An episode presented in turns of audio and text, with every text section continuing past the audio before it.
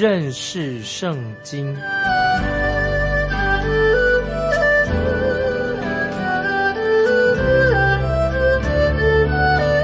认识上帝的话，把上帝的话带到全世界。本节目是由认识圣经机构和环球广播电台联合制作，欢迎收听。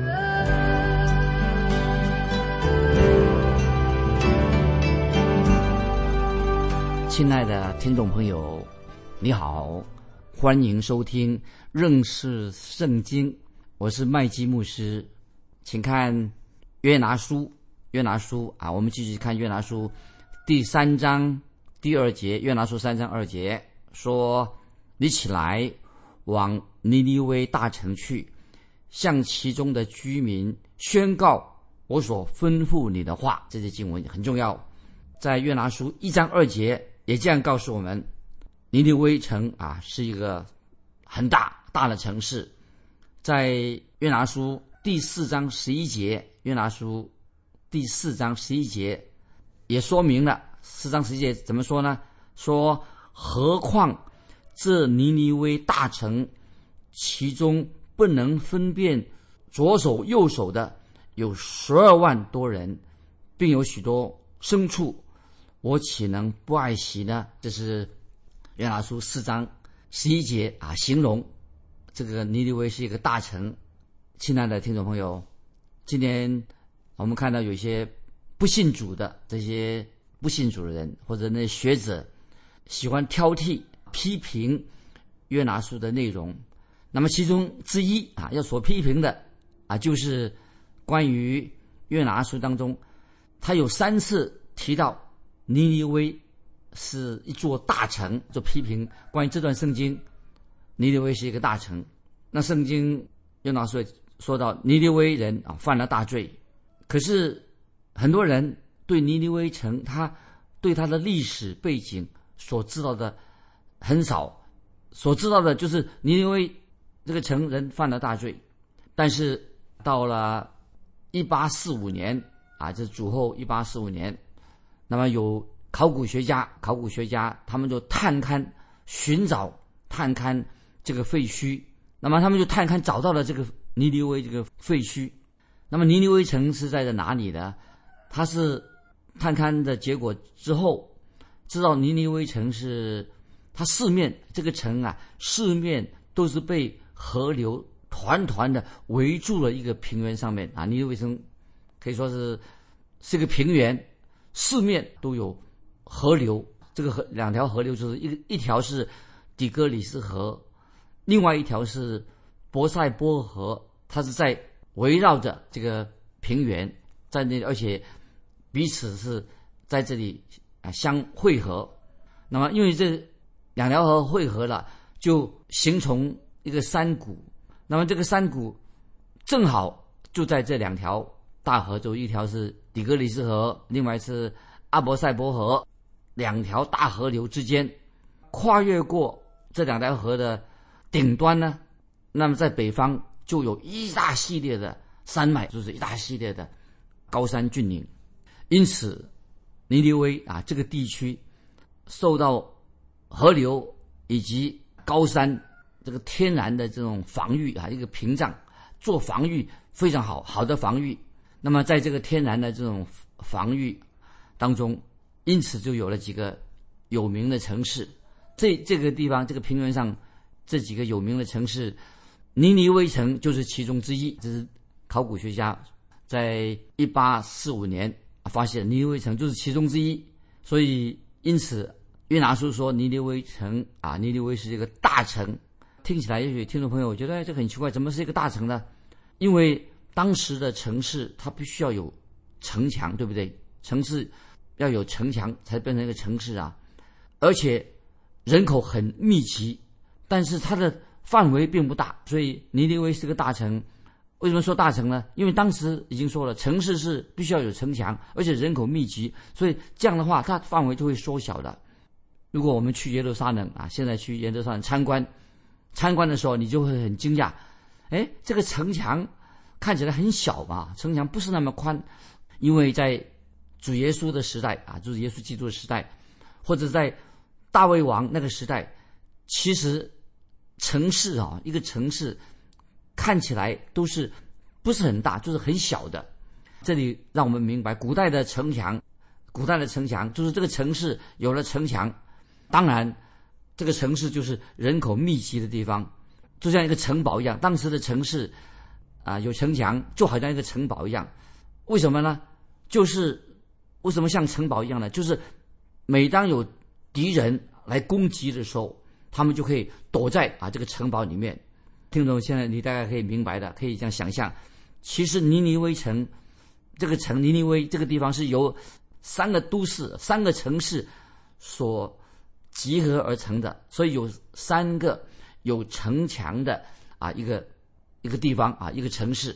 那么就包括什么呢？就包括尼尼微城，包括加拉加拉城以及科尔萨巴德城合起来的。所以尼尼微名称叫做尼尼微城，但是它由三个城市。所组合成的，所以包括啊一个尼尼尼尼微城就好像首都一样，尼尼微城，另外一个城叫做加拉城以及科尔萨巴德城啊，就是三个城市。那么这三个城市集合起来，其中一个叫尼尼微尼尼微城，就等于首都一样的。所以这整个这三个城，这个包括这个地区啊，就是以尼尼微命名。虽然叫做尼尼微，但是包括三个城市，所以那个地方什么？啊，那个山谷很肥沃，土地很肥沃，那么住了很多的人。尤其当敌人要进攻的时候，要想侵略他们的城市的时候，他们就会躲到城里面去。因此，有些考古学家他们就发现了，尼尼微城为什么会后来被攻进去了？为什么沦陷了？原因之一不是外来的敌人，不是外来人把这个尼尼微城攻破了，而是后来发生了洪水的灾祸，有洪水灾祸。把这个城墙冲破了。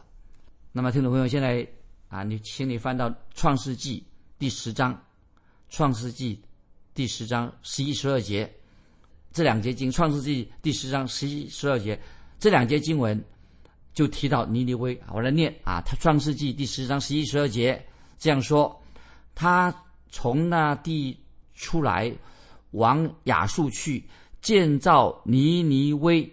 利和伯、加拉和尼尼微，加拉中间的历险，这就是是那大城。创世纪第十章十一十二节一再强调啊，这个大城这两个字。那么圣经注意，圣经一直强调尼尼微啊是一个大城，附近的区域其实都统称为这个名称什么？就是叫做尼尼微，因为它好像变成一个首都一样。啊，所以听众朋友，所以我们知道尼尼微这个地方啊，或这个城，在当时是有许多啊小城把它组合起来的，变成一个超级大城市。尼尼微就是变成一个好几个其他城市组合起来一个比较大的城市。所以尼尼微范围很大，不但地区大哦，但是光是地区大很好，但是其中啊他们的罪恶也很大，可以说是。罪大恶极啊！尼尼微城变成这个地方变成罪大恶极的一个城市，那么这个城市所犯的罪，跟我们读到其他的先知书所看到的罪，都是大同小异。这个尼尼微城他们所犯的罪啊，是城市大，他们犯的罪也多。那么最后，当然我们就看到啊，先知书里面也都告诉我们，犯罪必然带来了神的公义的审判。所以我们看阿摩斯书的时候，读何西雅书的时候，我们都看到，啊，神为什么要审判人？理由是因为什么？这个城市里面的人过着非常奢侈的生活啊，奢侈的生活，犯罪的生活，犯奸淫罪，啊，他们爱听一些啊邪淫很不好的音乐啊，他们酗酒，所以，所以听着我们可以猜想，当时的尼尼微城啊，这个地区。就是这样子，他们也拜偶像，他们不但拜偶像啊，这些尼尼微人啊也是很残忍啊，可以说很野蛮，他们很野野蛮啊，他们可以说当时的可以说这个城市啊，他们也犯了一些很邪恶、罪罪恶、罪大恶极。刚才我已经提过了，啊，他们就是沉溺在酗酒、沉溺在色情当中啊。尼尼微城就是这样的城市啊，他们贪爱享乐，犯了淫乱罪，淫乱的一个城市。可以说，这个是圣经里面说到尼尼微城这个大城最显明的罪大恶极的，就是这个这个状况。感谢神，神就呼召先知约拿到这个大城去传悔改的信息。接下来我们继续看约拿书三章第三节。约拿书三章三节，约拿便照耶和华的话起来往尼尼微去。这尼尼微是极大的城，有三日的路程。听众朋友注意这些经文，那这些经文很有意思。要我们注意，先知约拿现在什么？他现在就说到约拿便照耶和华的话起来，当神之前啊呼召他的时候啊，他跑到他斯去了啊，搭船去了他斯。那个时候他不要听从神的话，不按照神的话去行。可是现在呢，约拿啊，他经过这样的一个不在鱼肚子里面的这个经历之后，他就听神的话，去到尼尼微城。那他是按照神的旨意，神听神的话了。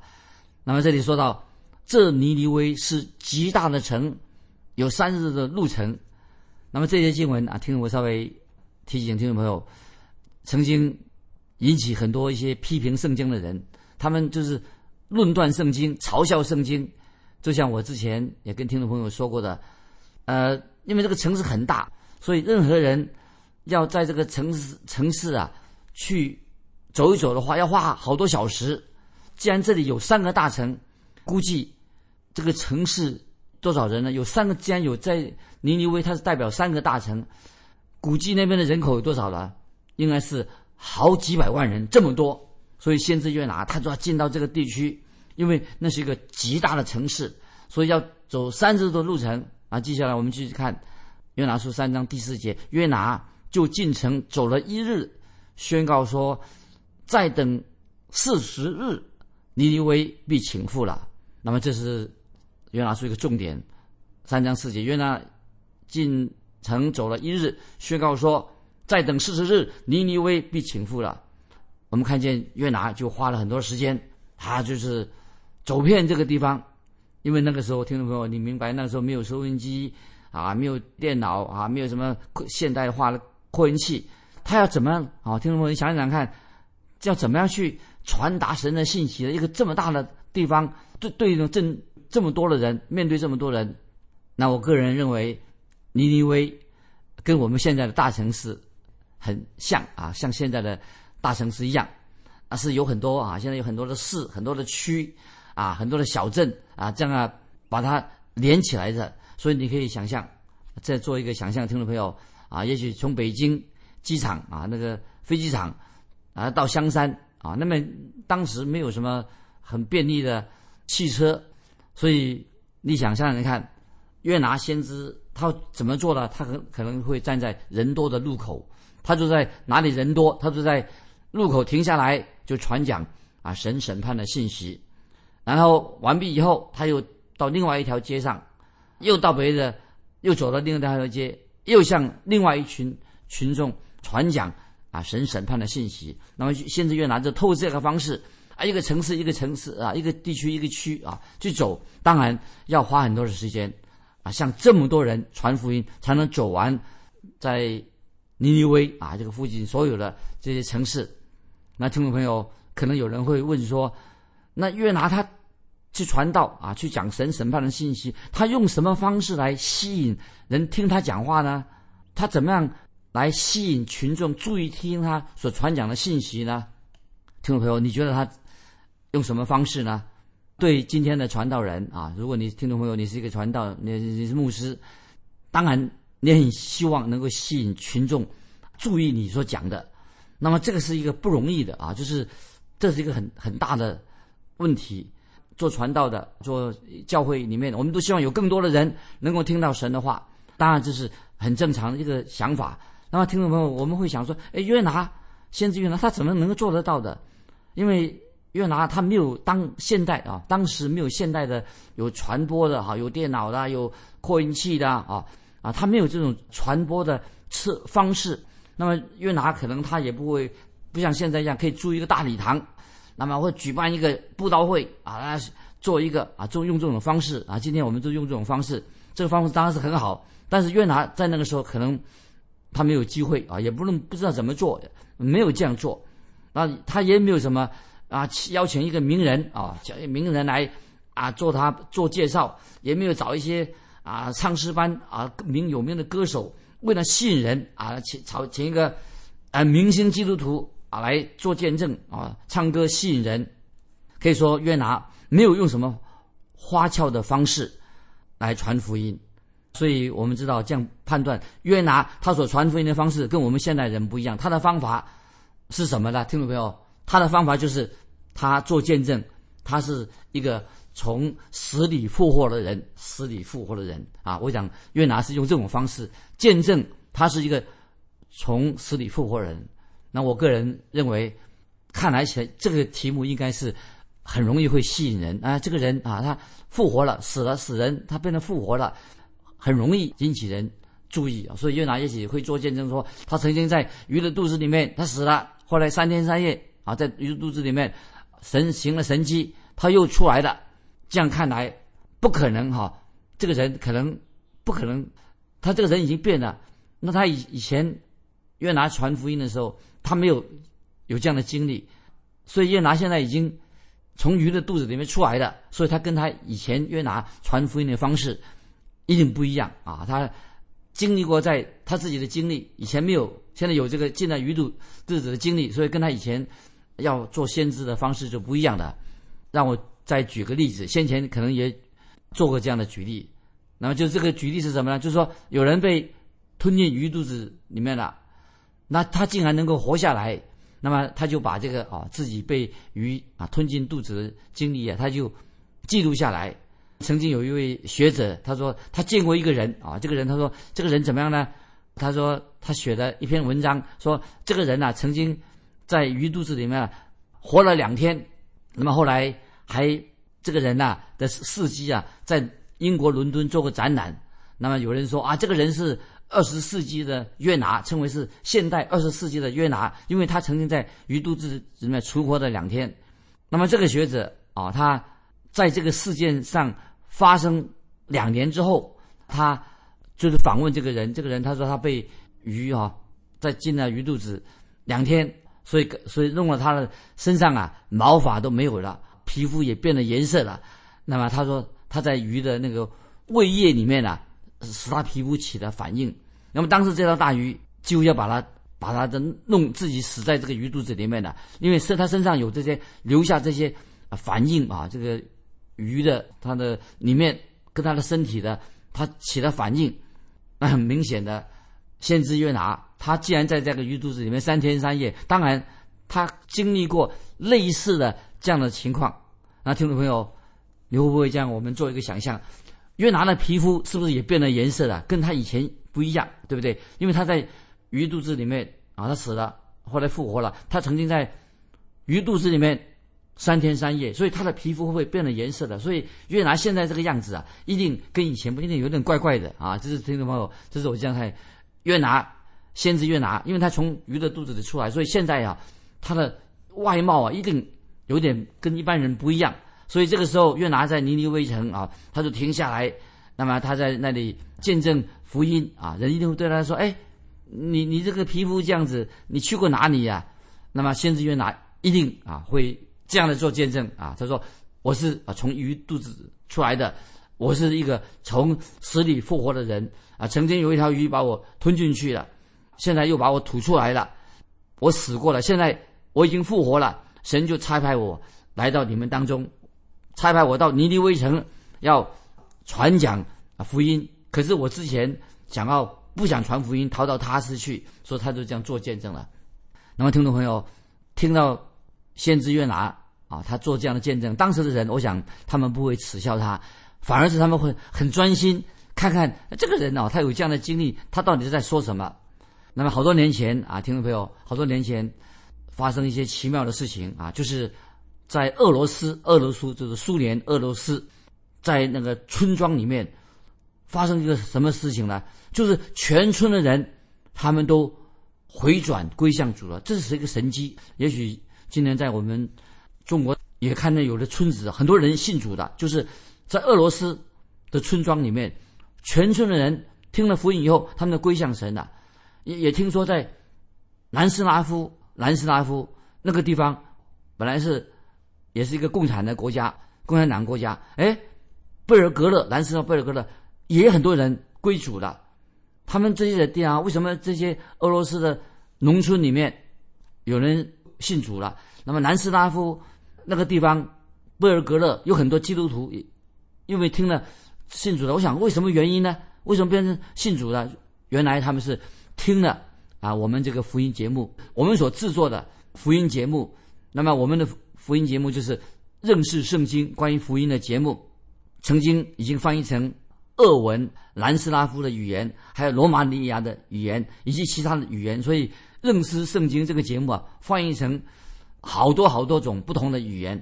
感谢神，我们看见神的圣灵奇妙的动工了。我们想不到，哎，那些地方想不到的地方，居然。有人听了听到了，因为听广播啊，听认识圣经这个节目，信主了啊，这个是很奇妙。那听众朋友，也许你会不会想到尼尼微啊，这个罪恶这么罪恶邪恶的一个城市里面，居然他们有机会能够听到神的话，那么听到先知约拿向他们做见证，说我是一个从死里复活的人。其实，听众朋友，这个也是今天啊，我们。所要传讲的信息，我们也传讲啊，关于复活的道理。这个谁复活呢？啊，这个听众朋友注意，今天我们传一个重要的信息什么呢？就是主耶稣的复活。我们看罗马书第四章，新约罗马书第四章，第四章保罗所说的罗马书第四章二十四、二十五节啊，这样说，就是我们这信神使我们的主耶稣。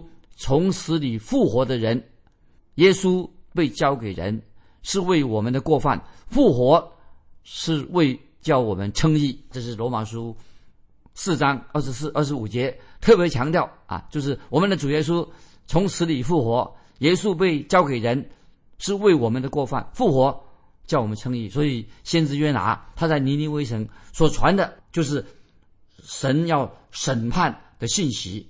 我们继续看。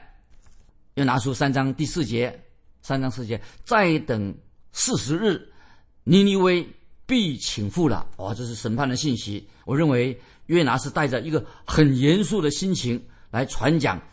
再等四十日，尼尼微必要请复了，审判的信息。因为这个信息啊，要传给尼尼微人听。因为尼尼微城的人啊，也是他们的罪很大。我想，我生也许。约拿先知也不喜欢尼尼微城里面的人，因为他们罪恶很大。我们继续看第五节，三章五节太奇妙了。说尼尼微人信服神，便宣告禁食，从最大的到至小的都穿麻衣。听到没有？太奇妙了。这里说尼尼微人信服神，那么这是旧约圣经当中一个很重要、很奇妙的一个神迹的这样的宣告。神。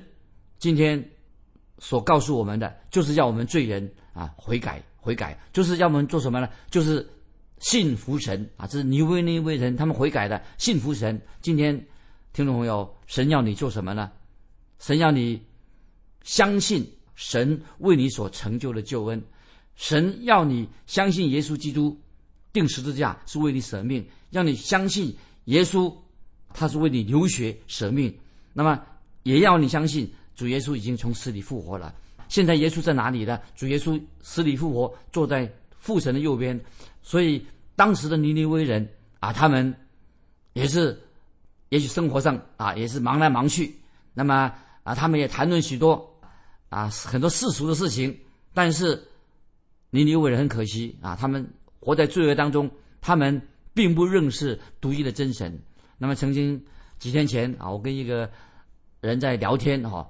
嗯，这个人啊，我认为他常常忙来忙去，每整天忙得团团转，啊，常常喜欢说：“哎呀，我看见了什么？我又去了啊，又去过哪里去参观过？”以及他总说他他又参加什么样的呃会议，什么那样的聚会。后来我就直接的问这位这个说，我问他说：“你有没有真正信耶稣？你真正信独一的真神吗？”那这个这个人他就想了一回，他说：“哎呀，我大概应该是吧。”但是听众朋友，我认为啊，这位我对他说话的人，他整天在忙来忙去啊，我敢说他所做的事情并没有什么属灵上的价值啊，他是白忙一场。因为他不是，因为他没有真正的像尼尼微人，尼尼微人信服神，他没有真正的信服神。我们看见刚才我们读三章五节，尼尼微人信服神，说到从大到小的都穿上麻衣，听懂没有？这里所强调的，一个人真正信了耶稣，真正信神的人，悔改的人，那么他的信心会带出啊行为。那么我们看见尼尼微人啊信服神，那么他们。啊，从最大的到最小的穿上麻衣，表示他们的生命改变了。所以，听众朋友，啊，今天我们就分享到这里。啊，欢迎你来信跟我们分享一下。我想问一个问题：你认为一个真正信耶稣的人，应当有什么样的，在他行为上有说什么样的表现？啊，来信欢迎寄到环球电台认识圣经麦基牧师收。愿神祝福你。我们下次再见。